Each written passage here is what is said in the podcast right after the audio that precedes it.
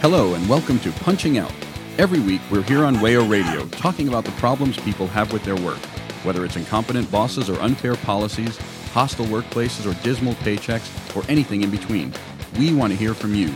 If you'd like to share your work problems with us, email us at punchingoutwayo at gmail.com and let us talk about them. Tune in and punch out. Your boss isn't listening, but we are.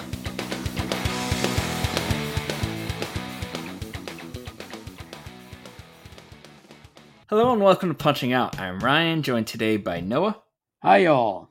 and Lou. Hey guys.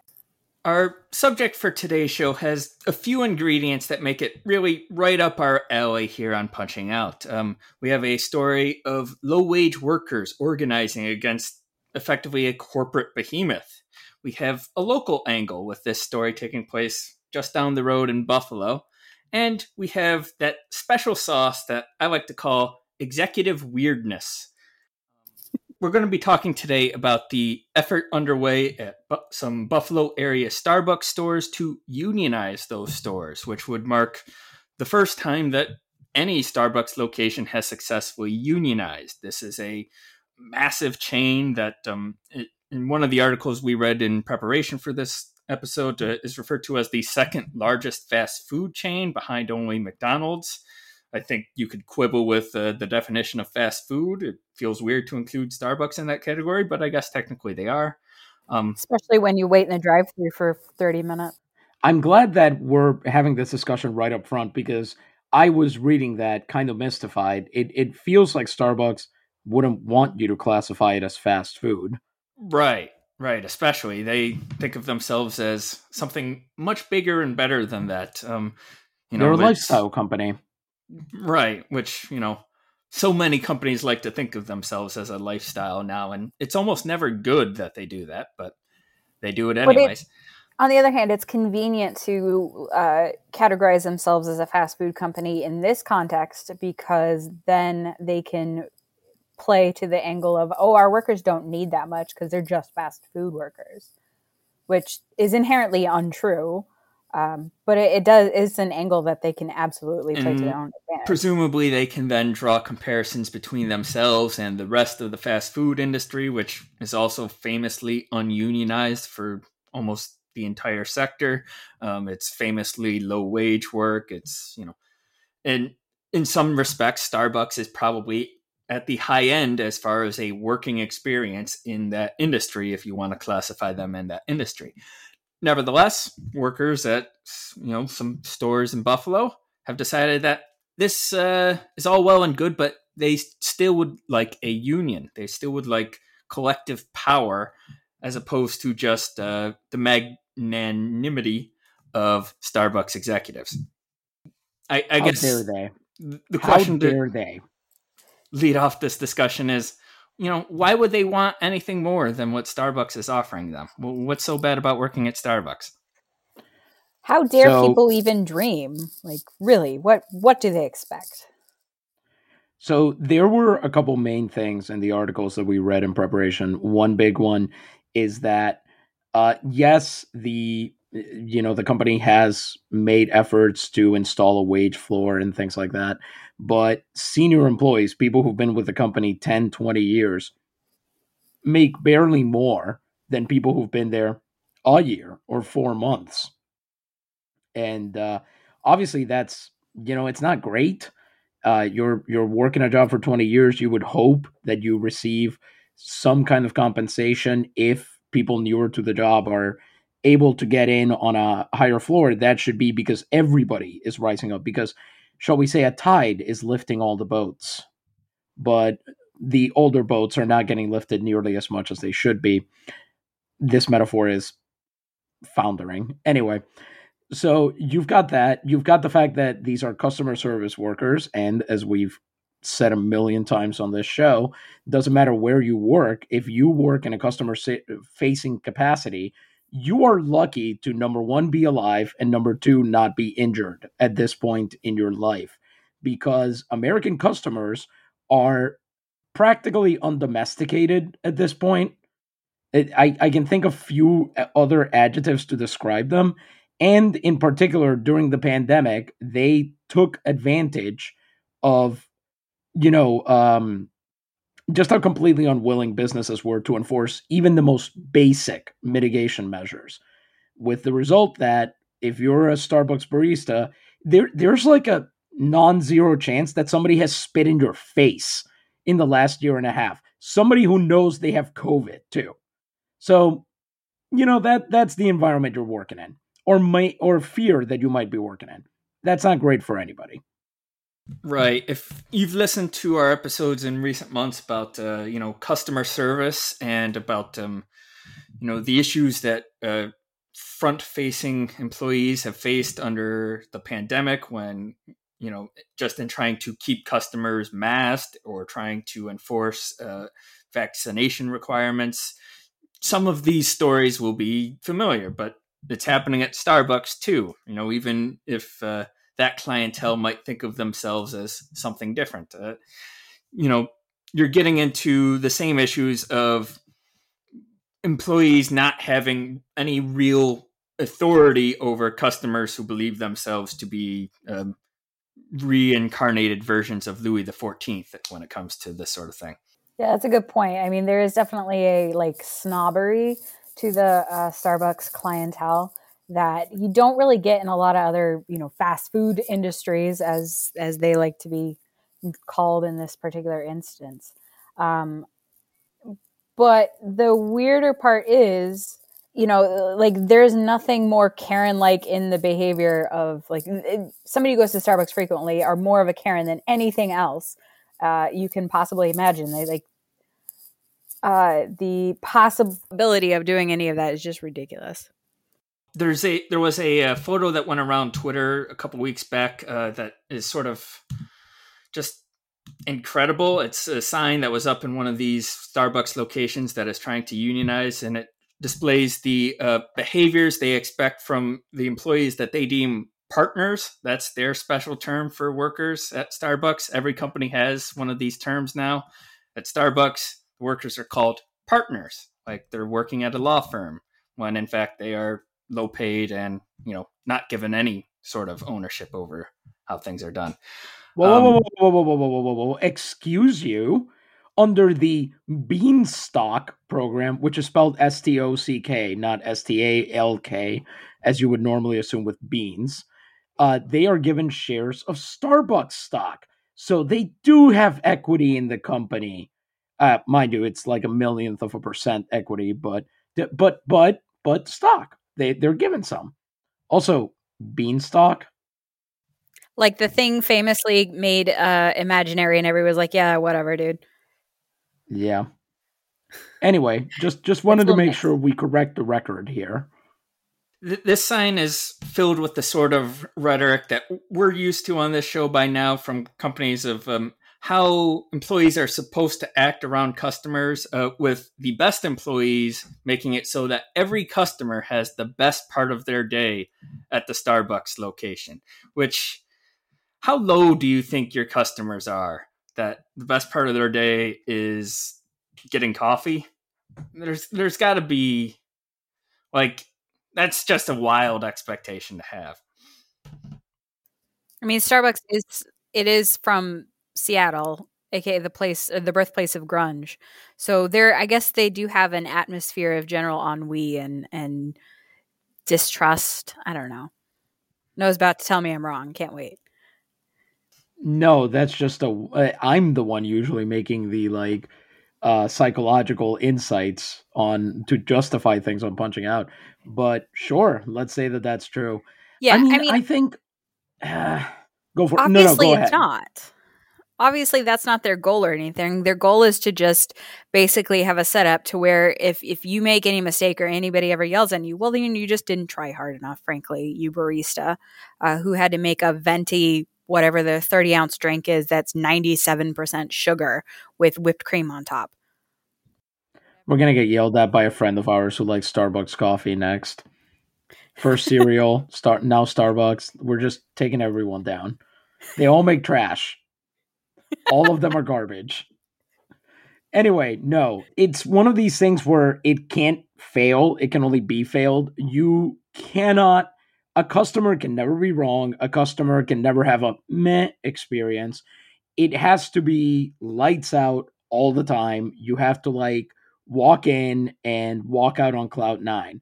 And again, if over the last year, if you're in any kind of public facing position, I mean that that's been the call. It it that's the yes and school of service. That's the whole insistence that companies now have because the thing is they realize that on one end the the labor market is well all of these articles that we read talk about how workers have more power now because of a tight labor market um, which is interesting because I'm, I'm pretty sure what they mean is nobody wants to pay workers so they're not taking bad jobs which is not so much a tight labor market as a capital strike which i still don't understand why we let capital have the word strike i think we call that a lockout in everything in every other industry. Um, but because of that, right, the people who are left behind, the people who have to work and uh, don't want to take their chances, don't want to risk it, they're being constantly told you have to make every experience the absolute best possible because otherwise, I don't even know. It's not like you're going to lose customers at this point. You lose customers for like making a statement in favor of black people not suffering from police brutality. That's the only thing that can lose you somebody coming in to get coffee at this point. There's not much you can really do.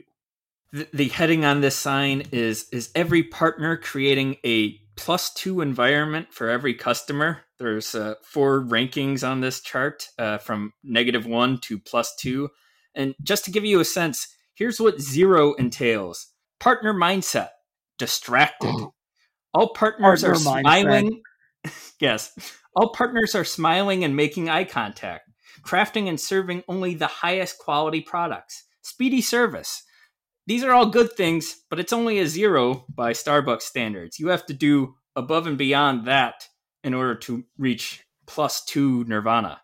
You have and, to and you just oh Nirvana, nice Seattle reference. I I also like I you know that there's at least one person in every single store who's like going full NBA stats nerd and calculating the plus minuses of every partner. Yeah, I was gonna say we're gonna do some D and D character building. Well, the person in that store is usually a manager, probably. Unfortunately, it's it's not a oh, customer. Yeah. oh, and these days know, in Buffalo, it's analytics guys in the front office. Yeah. oh, and and I'm sure that these days it's well in Buffalo, it's apparently like more on that later, but it's apparently like four managers. So great. How many managers does it take to calculate the proper partner mindset? partner mindset, just a wonderful collection of words. It's it's uh every can we retire the word mindset? I think that's I think that's the thing we need to focus on here. I want to know. Here on Punching Out are officially canceling the term mindset. Uh, no more mindsets. We're done. Just Your mind is set. Stop. All right. Um, I do want to quote a bit from Starbucks workers themselves in this segment. I want to talk about what their concerns are, you know, directly. Um, I'm going to read a bit from an In These Times article by Hamilton Nolan that was published near the end of August. He quotes Brian Murray, who has been at Starbucks for four months, making $15.50 an hour. Quote, it was great a couple of years ago before $15 was the minimum wage, he says Riley. I think this is the logical conclusion of Fight for 15, forming a union. Gianna Reeve, who has worked at Starbucks for nearly a year, makes 19 an hour plus tips as a supervisor. But she notes that a coworker who has been with the company for 17 years makes less than a dollar per hour more than her. Workers emphasize that, in contrast to the trope that coffee shops and fast food stores are staffed mostly by students or part timers, a large portion of employees at Starbucks are working to support themselves and would like to make it more of a stable career. They want that progression, they want that career development, but it's become difficult, Reeve said. Though she acknowledges that Starbucks offers benefits that are good in the context of coffee shops and fast food, quote, other businesses are catching up. Hmm. And, you know, it should be I, I think we should pause here to say that it's okay for uh, even workers who are doing well within their industry to unionize. When we talked about uh, the John Deere strike a few weeks back, you know, John Deere workers are making a comfortable middle class salary for the most part. I, I think the average salary there was cited as something like $60,000 a year. And so there can be an instinct on some to say, well, they don't have it so bad. What do they need to go on strike for? What do they need to unionize for? But as we try to re- reiterate on punching out almost every episode, even workers who have it good deserve collective power. Number one and number two. So the the flip side of this is what's often used to argue against paying fast food workers a living wage, which is well, if you pay the person working at McDonald's fifteen dollars, then you you know what are you going to pay the person at the better restaurant or whatever. I don't. Th- this is always a crap argument. Let's be real clear. It never makes any real sense if you examine it. But let's accept for the moment that it's true. I, I recently learned this term from uh, punching out contributor Gene Allen. Let's steelman this argument. And the thing about it What? is, if we, it's the opposite of a straw man. Anyway, point I being, see. if we accept that as being true, right? Here's the thing when workers who are doing well do better within their industry, achieve collective power, get paid better, get better benefits, that that does in fact end up trickling down to other businesses who then feel the need to catch up to attract labor. I've said this before, but I'm I work at the non-union version of a job that is normally union. And we what have job been, would that be? Oh, now you're joining in on this. And I have been repeatedly told by management that the reason we have the pay and the benefits that we have, which are much worse at other non union workplaces of this type in this county, is because of the unions around us. Because they don't want to lose people. I mean, now they don't care because what else are we going to do? But it used to be that they would say, no, we're trying to give you kind of the median union pay and benefits because we recognize that around here in Monroe County, there are very strong teachers' unions. There it is. We got it. 17 minutes, 30 seconds by my count. Oh, I had 28. Wow. we should note this is not the first time that workers have attempted to unionize Starbucks. Uh, there was an effort made by the industrial workers of the world uh, back in the 2000s, uh, that decade, not that millennium, that ultimately did not succeed in unionizing any stores at Starbucks, but it did produce workers who carried that sort of, um, and I'm going to cancel myself here, mindset with them to jobs after Starbucks. Um, quoting from the in these Times article, no certified unions resulted from the effort, but it did earn a good deal of bad publicity for the company, particularly when they fired a vocal pro union employee named Erik Forman and were then forced to rehire him.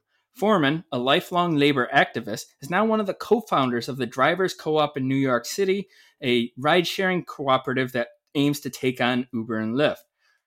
There's sort of that synergy, that uh, solidarity between industries that you're seeing in that one particular example that I, I think is something that we should always reflect on. Is is this man also played by Topher Grace? Is my main question. See, see I thought you were going to make it note of how his last name is Forman, and that just lends He's- itself to organizing. D- does it? I would have thought, isn't a foreman usually a manager? I'm thinking of union foremans, but I don't know. Oh, okay. I so that's on me for not knowing that that term is used in that context. So yes, nominative We've determinism strikes pun. again. Very thoroughly. I'm very proud of you. That's what everyone wants on this radio show. That's what millennials want. what millennials wants. Pun That's right. analytics. Maybe Starbucks should put that on their their chart thing. You have to do a certain number of puns per hour in order to score high enough. Your PPH. I I think Starbucks employees are getting into enough trouble for how they handle uh, names and uh, you know wordplay along those lines. And and how many Yeah, customers insist that they put uh what was it that they put Donald Trump on their Starbucks cup for some reason? That, that feels like a thousand years ago. It does, but my point is that Starbucks workers have been living in hell for a lot longer than the pandemic, really, when it comes down to it.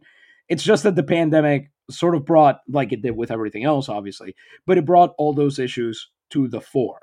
Uh, Lou, I think you mentioned that you possibly patronized a local Starbucks and that they were missing a good deal of their inventory due to Yeah. these nebulous supply chain issues.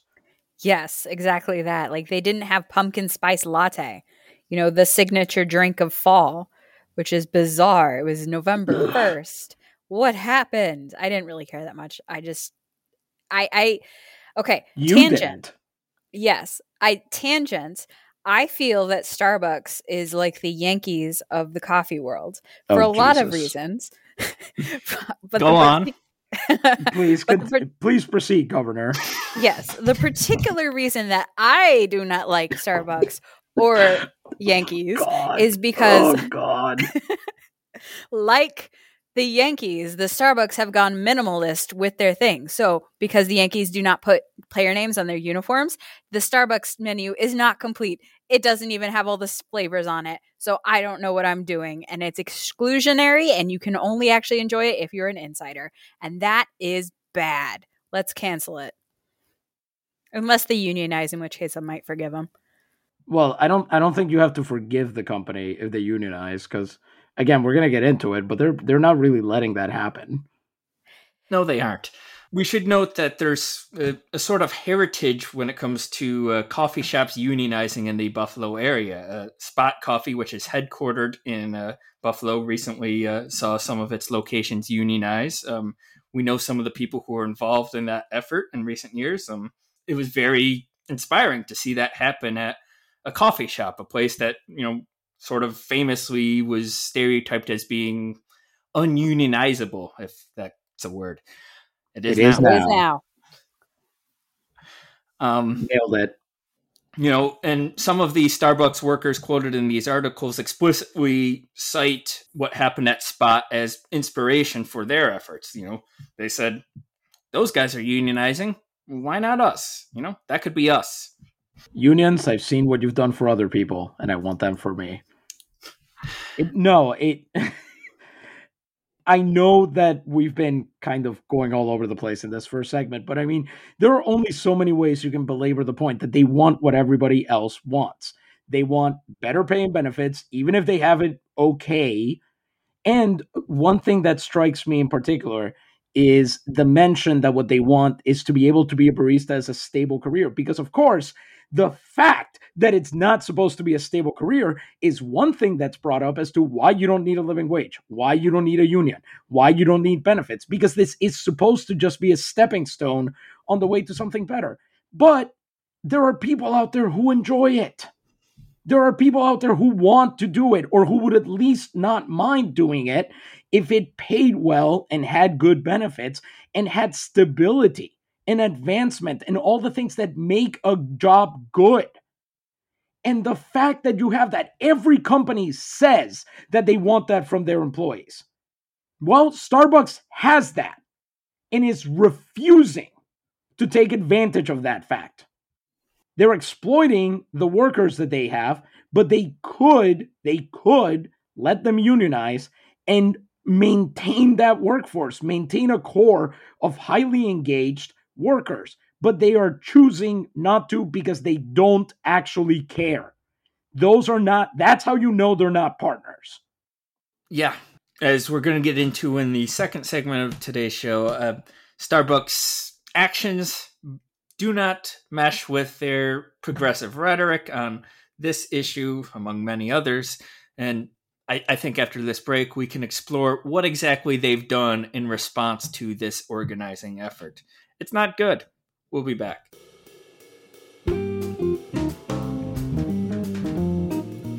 You're listening to Punching Out on WAYO LP Rochester.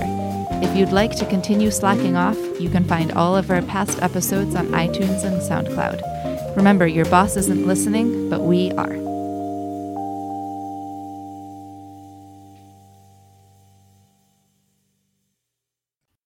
Welcome back to Punching Out. I'm Ryan, joined still by Noah. Still hi, y'all. and Lou. Hey guys. We spent the first segment talking about the unionization effort underway at Starbucks, and we discussed it primarily in terms of what it is that the workers want out of unionization. You know, they want the things that that listeners of Punching Out will be very familiar with by now. You know, they want stability, they want better pay, better conditions, better protection against um, customers and their um, abusive language and uh, resistance against abusive masks, conduct, all of the above. Shenanigans. If you've listened to Punching Out over the past year, you'll be very familiar with this sort of stuff. What makes Starbucks sort of unique in this regard, though, and again, there will be echoes of other incidents in all of this, is that you know this is a massive corporation with a bunch of highly powered executives that are extremely willing to drop whatever they're doing to show up in Buffalo and try to quash any effort at unionization. Um, the response to this effort at Starbucks has been really fascinating to watch. It has taken on a number of different le- um, levels, and each one seemingly weirder than the last. Um, probably the first thing that caught my eye, and this was a couple months ago now, was that uh, major executives within the company were showing up at stores to like sweep the floors and uh, do menial tasks, presumably in an effort to show that you know we're all a family here. We're we're all willing to chip in. This doesn't have to be some sort of adversarial relationship. Why would you want that? Which to me is all I can think of is that they, and you know this, you know they did a terrible job at those menial tasks because they haven't had to do them, if at all, in decades. So that was problem number one. Problem number two if a top executive for your company that you are unionizing against shows up to clean the floor, they are spying. That's what they're actually doing. And to be fair, some top executives were kind of upfront about it. They were apparently working on their laptops in front of the baristas because I don't know, they wanted to be seen patronizing the store. Or they would, uh, one of them got interviewed briefly uh, I don't remember which article it was, while standing behind a bunch of trainees like a human shield. Because that's what you do when you know you're winning the fight is you you put a bunch of people in front of you between you and the journalist.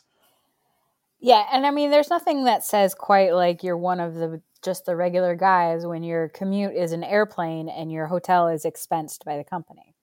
Totally the same experience nothing different whatsoever. I do wonder if they put on the green aprons and like donned the black, you know, shirts, if they went all that way or if they did all this stuff in their expensive suits.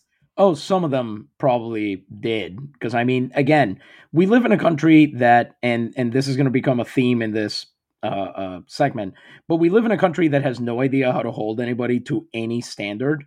Like the bar for everything is low as hell. And what you're going to end up having is some of these executives thought, oh, I'll impress everybody if I put the green apron on and the black shirt and whatnot. And then everyone will be shocked. I mean, when they hear about this, I'm going to look like a hero. And some executives were probably like, I'm not doing that. I'll, I'll wear the suit and stand behind and work on my laptop so that everybody knows I'm spying here. So I'm, I'm betting it was case by case because God knows nothing about this union response has been not just sensical, but like none of it has been evidence that there's a higher plan at work beyond just don't let them unionize. There's not like an actual direction that these efforts are going in. It's just kind of a shotgun approach. Mm-hmm. There's a, a lot of tactics, very little in terms of strategy that's apparent. Because um, even like as a token gesture of goodwill, this effort seems very transparent. Like it's very obvious what they're doing and why they're doing it, even if you take them at their word that they're just trying to help out. And as as you pointed out, Noah, that hasn't always been their word. You recognize when somebody is trying to make up for something, when somebody is trying to uh, apologize for something that you haven't necessarily said they did. Um, you know, you can tell when people are putting on an act. Yeah, it, it's very true that the the the sincerity is is very skin deep i would imagine with these guys. Because if they had their way they would never have to set foot in western york especially to deal with something as uh, annoying as to put it bluntly uppity baristas. Uh don't cancel me but it was yeah eh, i mean it, it, what else are they gonna do though like they have this this could very well be the sign of, of bigger things to come, which we can talk about later and everything. But you you definitely get the sense that they're trying to do as little work in doing anti-union work as possible so as not to actually show that it they are afraid. And naturally this has not just stopped at, you know, executives showing up to, you know, wash the floors. This has also taken the form of more standard uh, just sort of legalese stalling and trying to wriggle through NLRB rules until they find one that benefits the company. Uh, for instance, they tried making it so that the union election would take place at every store in the Buffalo area, and the unionizing workers successfully, you know, managed to get it so that the election will only take place at the stores that these workers want it to take place at, which presumably will be a more um, welcoming audience for the union. Mm. Yeah, the Starbucks was trying just to get a sense of the numbers. Starbucks was trying to make it so that 20 stores would have to vote, where it was three that filed for election at the time. So, you know, it, it was obviously an effort to spread the union organizing as thin as possible because the larger the bargaining unit, the uh, worse the, the the worse it's going to go for the union drive because they don't have the same resources that the people of means over at Starbucks do. And that that was that was a pretty classic move. It's worth mentioning, by the way, uh, which I don't know if we officially did at this point. The unionizing workers, relying on the fact that Starbucks sees itself as a progressive, liberal, tolerant, hip, modern, cutting edge, whatever the heck else you want to put in here, company, they relying on that, they said uh, they asked Starbucks to abide by a set of fair election proposals or principles, I think it was, uh, that would basically Starbucks would voluntarily give up some union busting tactics that are legal for some reason. The reason is the PRO Act didn't pass, and the reason for that is manifold, and we don't have time to get into it today. But it, it, they basically asked Starbucks to not do any of this stuff. And Starbucks said no. Wonder why. It, it's almost like progressivism. It, it, labor education policy those those tend to be some real tells for what a company is actually like no matter how many of the right noises they make mm-hmm.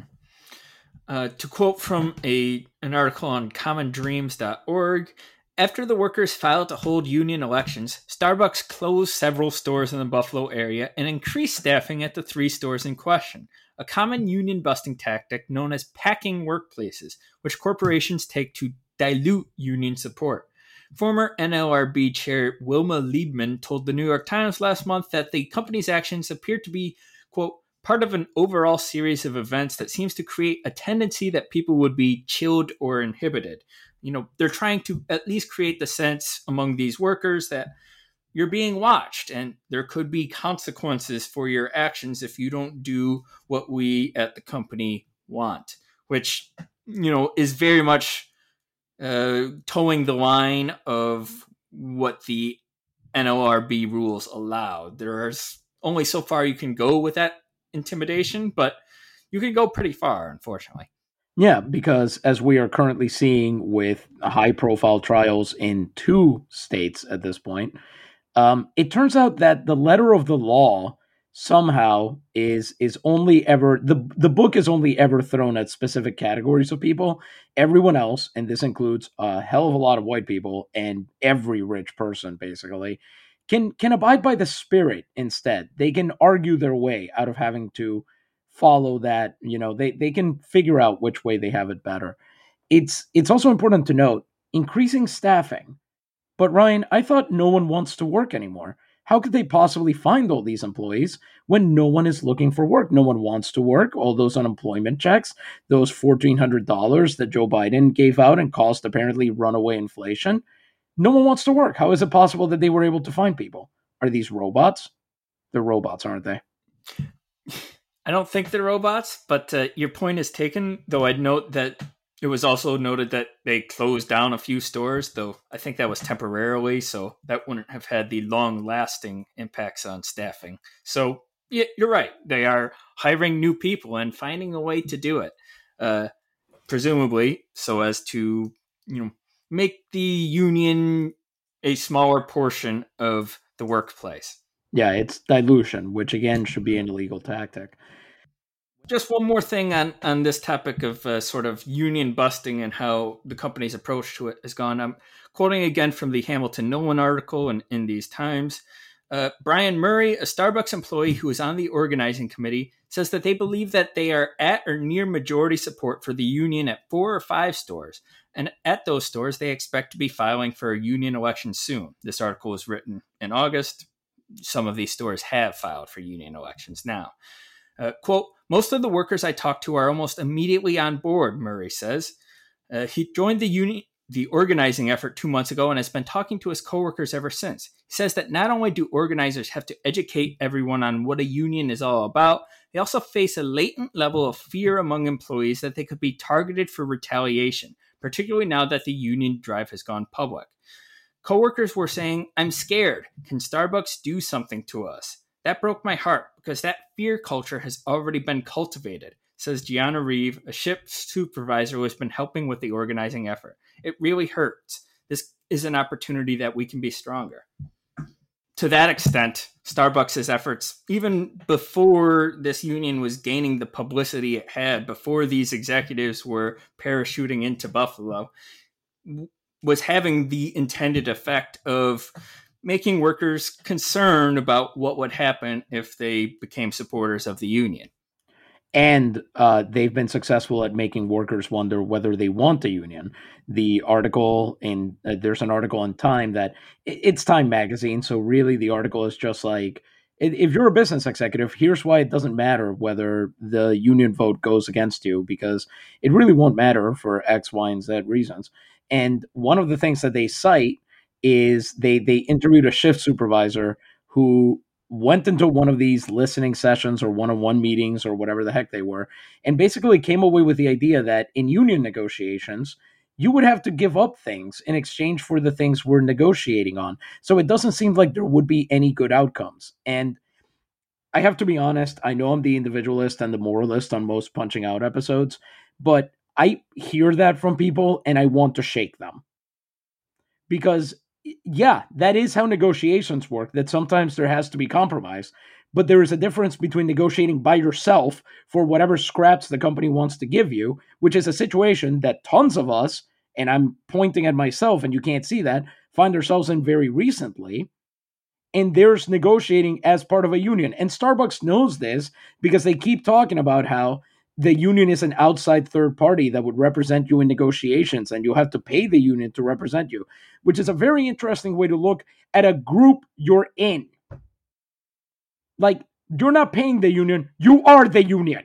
It, it does, it's not the outside party you're in it. You are one of the first parties here. Yes uh, all of that is true. Um, you know, it will be very familiar if you've um, listened to our episodes in the past about how these uh, so-called progressive companies are um, ditching their responsibilities when it comes to workers and finding uh, cutesy language to avoid uh, this topic of unionization when it comes up. Um, you know, this is a common tactic of saying eh, the union; these are outsiders. You know, they aren't you. What you're going to give them money? You're going to pay them dues We've seen it at Delta. We've seen it, you know, any company that has had a unionize a unionization effort has basically had these tactics in response from management. Um, what not every company has has had in response to unionization efforts is former presidential candidate Howard Schultz on its uh, board. Is he still the CEO, or did he drop that when he ran for president? Apparently, he it, it says here he's no longer the chair or CEO, uh, which is interesting. Uh, he is chairman emeritus. Okay. Which is interesting because that implies he deserves to be there. Otherwise, he's you could also call him Papa Starbucks. It works for me. Why would you want to? Is this a Papa. John's joke? Yeah. Not yeah. a good one. The day of reckoning is coming. Howard Schultz uh, dropped by Buffalo recently. Oh my god! In an effort to um, do what his other fellow executives, former fellow executives, I guess, um, had done in the past, and make the case to these unionizing employees who make fifteen fifty an hour, if that, for why they shouldn't unionize. And it didn't go particularly well from all accounts. Um, Schultz relied on a story that he has, turns out, um, used several times in the past, including at corporate speeches and corporate board meetings, making an analogy between Starbucks and uh, the Holocaust? concentration camp prisoners during the Holocaust. Yes. Um, and, and the, to be clear, the prisoners are his employees. That would seem to be how the analogy works. Yes, uh, the exact comparison being made is um, to a story he had heard well from a rabbi while visiting Israel. I believe is how he tells it that uh, you know during the Holocaust, concentration camp prisoners um, would be given one blanket for every six prisoners, and most of them, and Howard Schultz telling, would share the blanket with five other people. And quote we have woven that thread into everything we do at Starbucks is an astounding thing for somebody to say without any hint of irony. You you might almost say it's genius. Truly. I mean, this is the man, let's remember, this is the man who said that we should refer to people like him as and I quote, people of means during his presidential campaign. Like he has Howard has a way with words. I mean, you heard it right there. We have woven this thread throughout our history at Starbucks. We're we're looking to share our blanket. Like, come on. That's come on. That that yeah, man has some high punts per hour right there. I don't think this guy is uh honestly gonna be blanket buddies with any of us. And and I feel it find it one a very stretched metaphor and two um, not something like that's ever likely to happen with him. Like what, what didn't know you said he's what worth four point something billion dollars? I was gonna say 4.9 billion dollars will buy you a lot of blankets to share but yeah. yet somehow that's not really happening. I want that, my thing. Schultz blankie frankly. That's the thing. It's it's like how when we talked about the john deere strike we said you know the profits that they had made were enough that they could have given every worker $142,000 instead of just using that to buy back shares. Much the same way, if you want to know whether Starbucks truly considers its employees partners, here's a simple way to tell. The guy who's not even officially with the company anymore is worth $4.9 billion. Like that's it. I, I shouldn't have to say any more than that. Are you suggesting all the partners are not worth four point nine billion dollars? It seems like that's not equal. Yeah, the partners. They're they're not somehow they're not even they're not even getting It's an interesting partnership.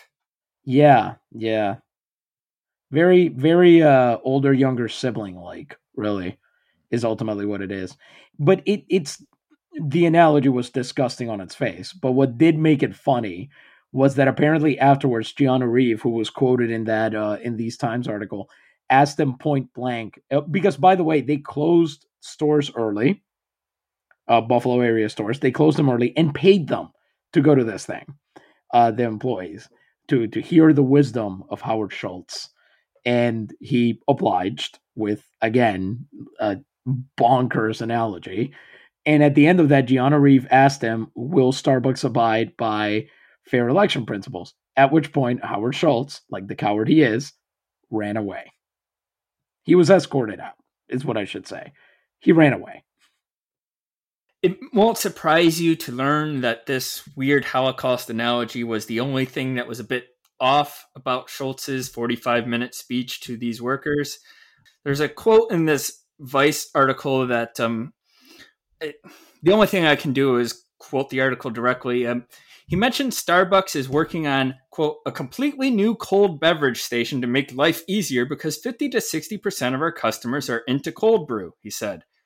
Quote, we're investing ahead of the curve to make sure we get this right. The American dream? What does that mean? Is it still alive, given the backdrop of our politics and hatred on social media that exists, the loss of faith and confidence in what we stand for, the lack of civility among our politicians in Washington? I have great faith in the American people. We've been through worse as a country. We are going to navigate through this. We're going to come out on the other side. I promise that Starbucks is going to be one of the companies that people point to and say, they got it right. They got it right. Well, that makes one of us, Howard.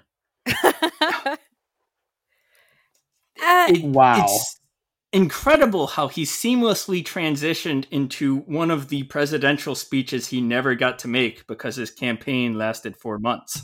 If if he if he hadn't been escorted out, he was going to start telling stories about Satchel Paige.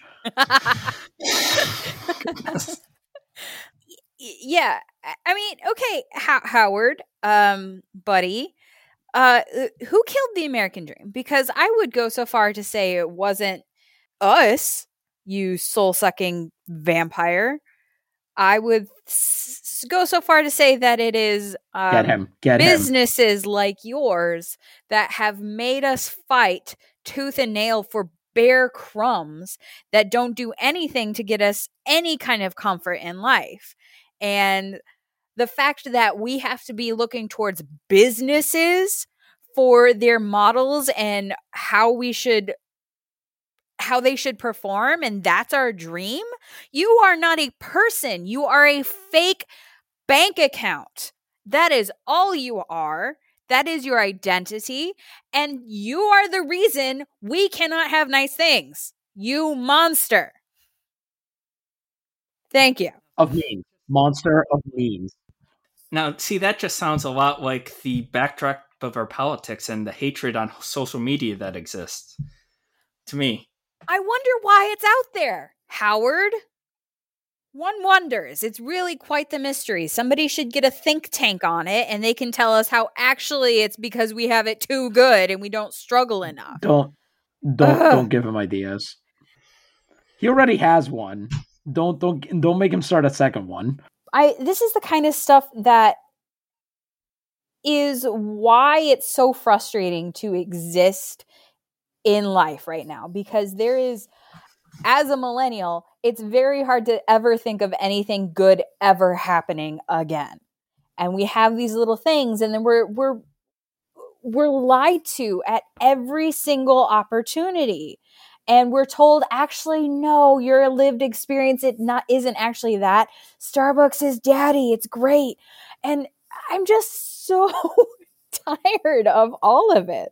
And and i was thinking like with the the unionization and all these uh, guys that are terrified to lose their jobs like how depressing is that to think that wanting something and and and striving to better your life is such a terrifying prospect that you're not willing to go through with it that you have to live in in fear of retaliation for wanting to join a union we want to talk about democracy and we want to talk about freedom and fairness uh, my definition of democracy requires things to be fair there is absolutely nothing fair about our workforce and how we run things and business cl- climate and culture at all in this country and i am tired of it I I know we gotta.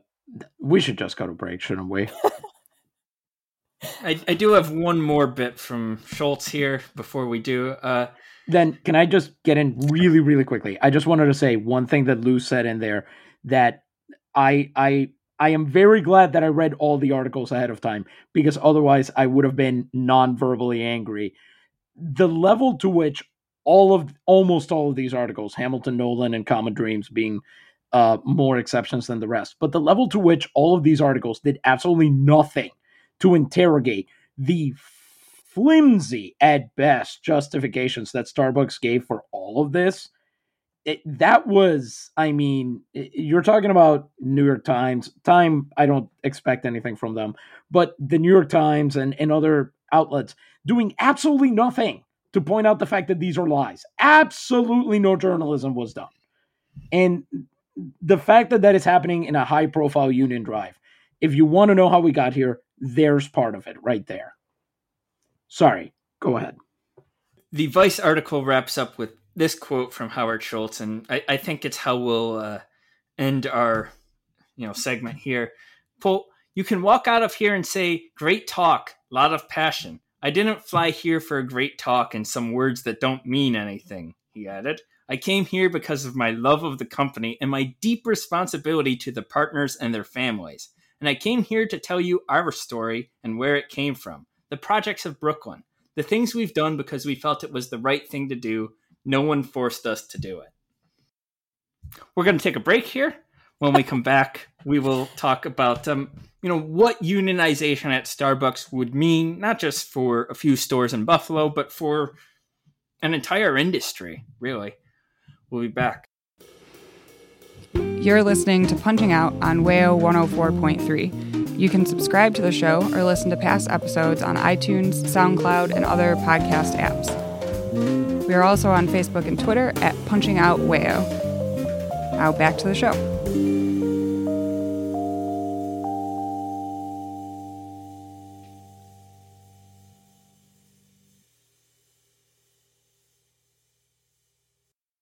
Welcome back to Punching Out. I'm Ryan, joined still by Noah. What's disgusting? And Lou. Hey guys we spent the first two segments talking about uh, this unionization effort that's underway at some Buffalo area Starbucks and the efforts the company has t- undertaken to try and quash this unionization effort. Efforts that include, though we neglected to mention it in the last segment, using their emergency text service to send workers a three and a half minute video uh, you know, with anti-union claims on it on the same day as the start of the union election, which was earlier uh, this past week. Now, as this episode airs, and let's be clear: to do that is hella illegal. What's illegal, really? Illegal is just friends. like your opinion, man. Yeah. What's the Constitution between friends? Huh. To quote the immortal John Ashcroft we want to use the last 10 minutes of this episode to talk about what it would mean for broadly the American working class if unions were able to get a foothold at Starbucks, a you know, I used the term behemoth at the start of this episode that has so far resisted any and all attempts to unionize under its banner. The impact of this would not just be felt in Buffalo, it would not just be felt at Starbucks. It would mark you know, one of the first occasions in which any fast food chain has seen workers unionize. Um, just today, as we're, we're, recording this, there was some good news on this front that uh, workers at a chain called Burgerville in Oregon, workers at five locations there will uh, become the only fast food workforce in the U.S. to be covered by a union contract. Um, negotiations have been going on between the IWW, the Industrial Workers of the World, and the company since 2018, and they've just now been able to reach an agreement between the two sides that is pretty remarkable. But Burgerville is a regional fast food chain, and Starbucks is the place where just about everybody outside of Boston and Canada gets their coffee. Funny you mentioned Canada. That's where a Starbucks successfully unionized. I think earlier this year. But either way, more proof that this country is just uniquely terrible about these things. Lou, you talked about in the first segment how this is one place where Starbucks would be all too happy to be categorized as fast food because of you know the the the reputation that fast food places have. But conversely that means that a win here is a big one. It would enable union organizers it, w- it would give them something to point to. And in a year where we've had you know amazon screw with a union election where we've had companies uh progressive company well quote unquote 72 point air quote progressive companies do everything in their power to deny workers the right to organize, really, the unimpeded right to organize, which is what they deserve and are owed.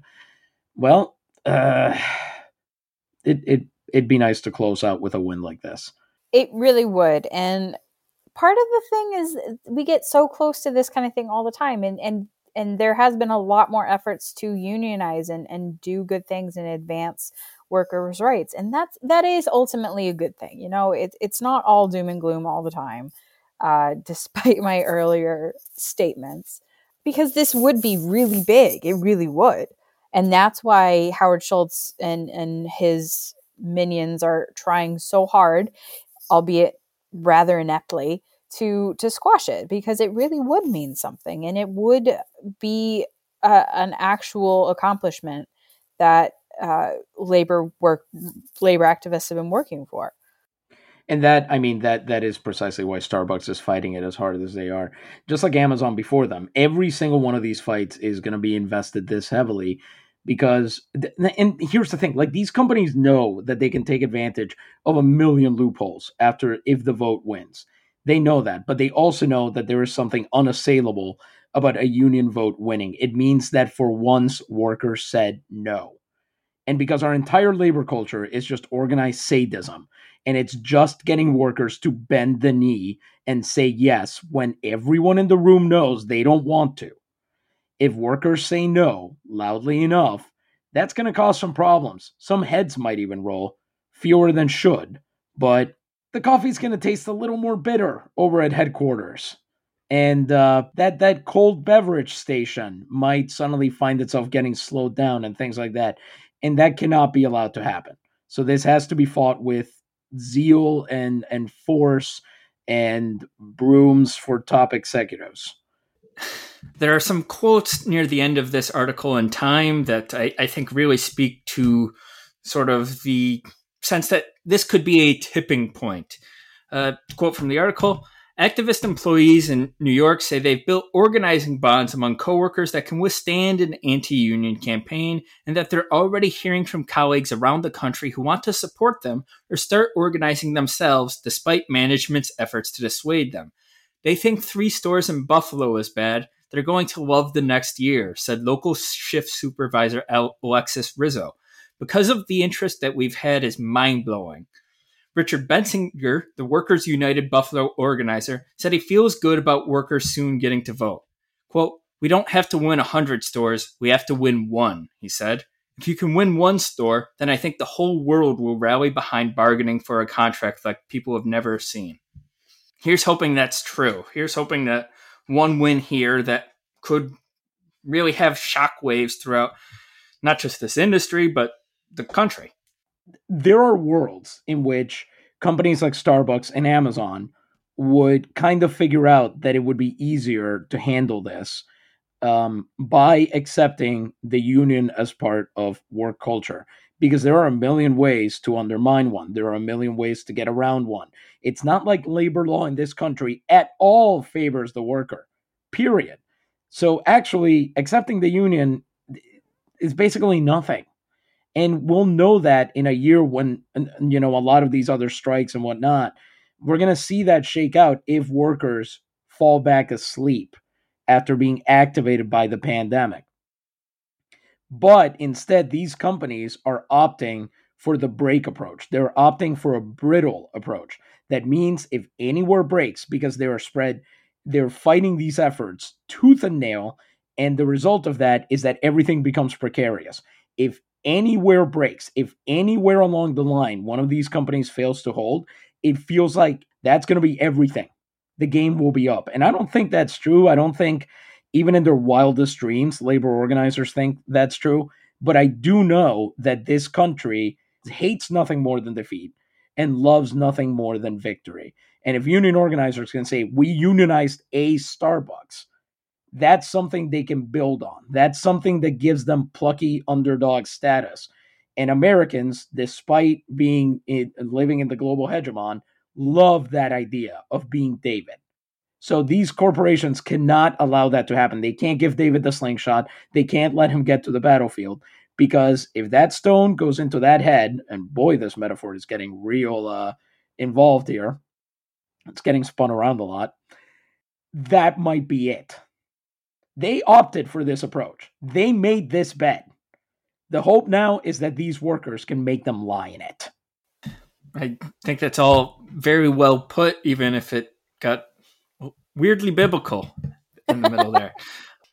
If you're curious, the election at these three stores in Buffalo ends December 10th. So at that point, we will have at least preliminary results, though, as we've seen in union elections elsewhere in recent memory, that doesn't always mean it's the end of the story, win or lose. All we can do here on Punching Out is issue our solidarity to the workers in Buffalo and hope for the best. For this week, I'm Ryan. I'm Lou. I was Noah. And this is Punching Out.